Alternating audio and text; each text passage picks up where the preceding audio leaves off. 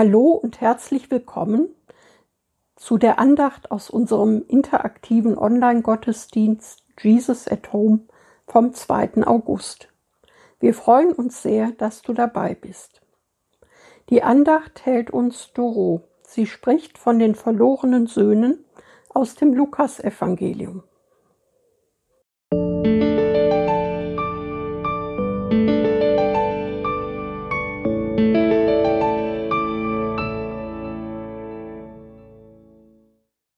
Das Gleichnis vom verlorenen Sohn, Lukas 15, Vers 11 bis 32. Jesus erzählt folgendes Gleichnis. Ein Mann hat 2 Söhne. Der jüngere Sohn bittet den Vater, ihm sein Erbteil schon jetzt zu geben, und der Vater stimmt zu. Er teilt den Besitz zwischen seinen beiden Söhnen auf.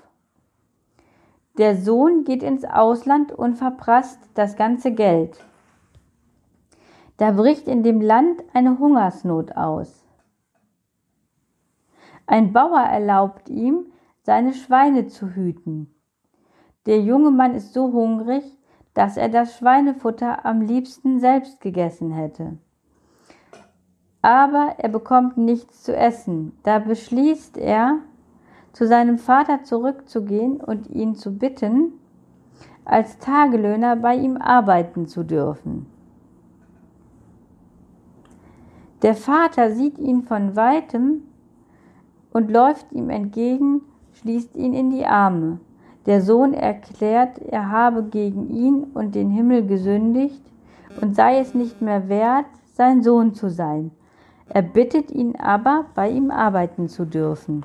Der Vater befiehlt jedoch den Dienern, den Sohn neu einzukleiden, das beste Kalb im Stall zu schlachten und ein Festmahl vorzubereiten. Sein Sohn war verloren und ist jetzt wieder ins Leben zurückgekehrt.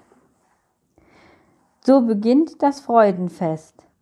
Als der ältere Sohn von der Feldarbeit heimkommt, hört er im Haus Tanz und Musik und erkundigt sich bei einem Diener nach dem Grund.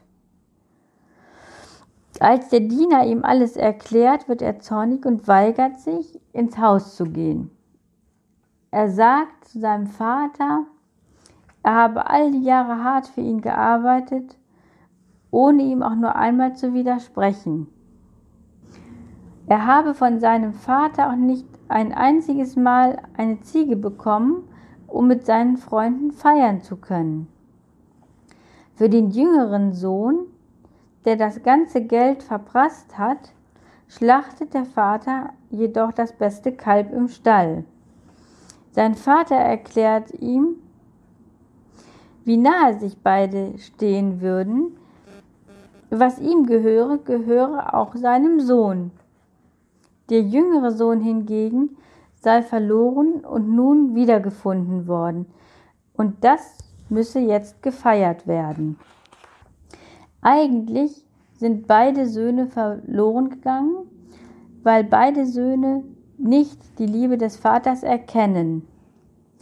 Der eine Sohn ist weit weg von der Liebe seines Vaters, nämlich im Ausland, wo er sein gesamtes Geld ausgibt und gerät dadurch in eine Notlage. Die Liebe seines Vaters ist ihm überhaupt nicht bewusst. Ansonsten käme er auch nicht auf den Gedanken, ihn zu bitten, als Tagelöhner bei ihm arbeiten zu dürfen. Auch mit der Reaktion seines Vaters, als er aus dem Ausland zurückkommt, rechnet der jüngere Sohn gar nicht. Auch der zweite Sohn geht völlig von anderen Voraussetzungen aus und an der Liebe des Vaters vorbei. Er empfindet ihn als streng, wünscht sich mehr Großzügigkeit und erwartet, dass sein Vater auf ihn zugeht und ihm zum Dank für seine Mühe auch mal eine kleine Anerkennung zukommen lässt. Wie zum Beispiel eine Ziege, um ein kleines Fest mit seinen Freunden feiern zu können. Beide haben sich also vom Vater abgewendet, beziehungsweise erwidern seine Liebe überhaupt nicht. Beide Söhne kommunizieren auch nicht mit dem Vater. Der eine, weil er gar nicht zu Hause ist, weil er einfach ins Ausland gegangen ist. Der andere, weil er davon ausgeht, sich durch Leistung etwas verdienen zu können und sich etwas erarbeiten zu können und eigentlich von einer ganz anderen Art der Beziehung ausgeht, nämlich von einer, in der solche Kommunikation gar nicht stattfinden kann. Ich glaube, dass es uns oft ganz genauso geht in Bezug auf Gott.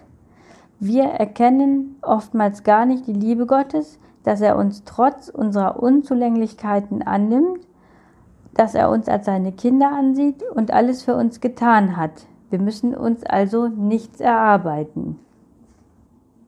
Gott möchte alles mit uns teilen, so wie auch der Vater seinem Sohn sagt, dass alles, was ihm gehört, auch dem Sohn gehört. Er hat alles dafür gegeben, was wir aber leider im Alltag oftmals nicht erkennen, weil wir durch alles, was hier auf der Erde uns begegnet, immer wieder in diese Leistungsgesellschaft integriert sind und auch uns kaum daraus befreien können. Und mit dieser Diskrepanz eigentlich schwer zurechtkommen. Dem Widerspruch, was wir über Gott wissen und dem, was wir tagtäglich in unserem Alltag erleben. Also ist uns gar nicht bewusst, dass wir uns schon auf das große Fest freuen können, was uns, die wir ja auch verloren waren, dann bei Gott erwarten wird. Soweit Doro. Anzumerken bleibt, dass auch hier, mitten in der Welt und in unserem Leben, Gott liebevoll und geduldig darauf wartet, dass wir zu ihm umkehren. Mehr noch, er gibt sich eine Blöße und läuft uns entgegen. Jesus ist gekommen, um zu suchen und zu retten, was verloren ist. Das dürfen wir schon jetzt jeden Tag feiern. So, das war's für heute. Wir hoffen, du hattest Freude und konntest etwas mitnehmen. Wenn du noch Fragen hast, Anregungen, Kritik und oder du einfach mit uns oder mit Doro ins Gespräch kommen möchtest, dann besuch uns auf www.jesusathome.de. At dabei ausgeschrieben, also jesusathome.de in einem Wort. Natürlich bist du herzlich eingeladen, an unserem nächsten interaktiven Online-Gottesdienst persönlich teilzunehmen.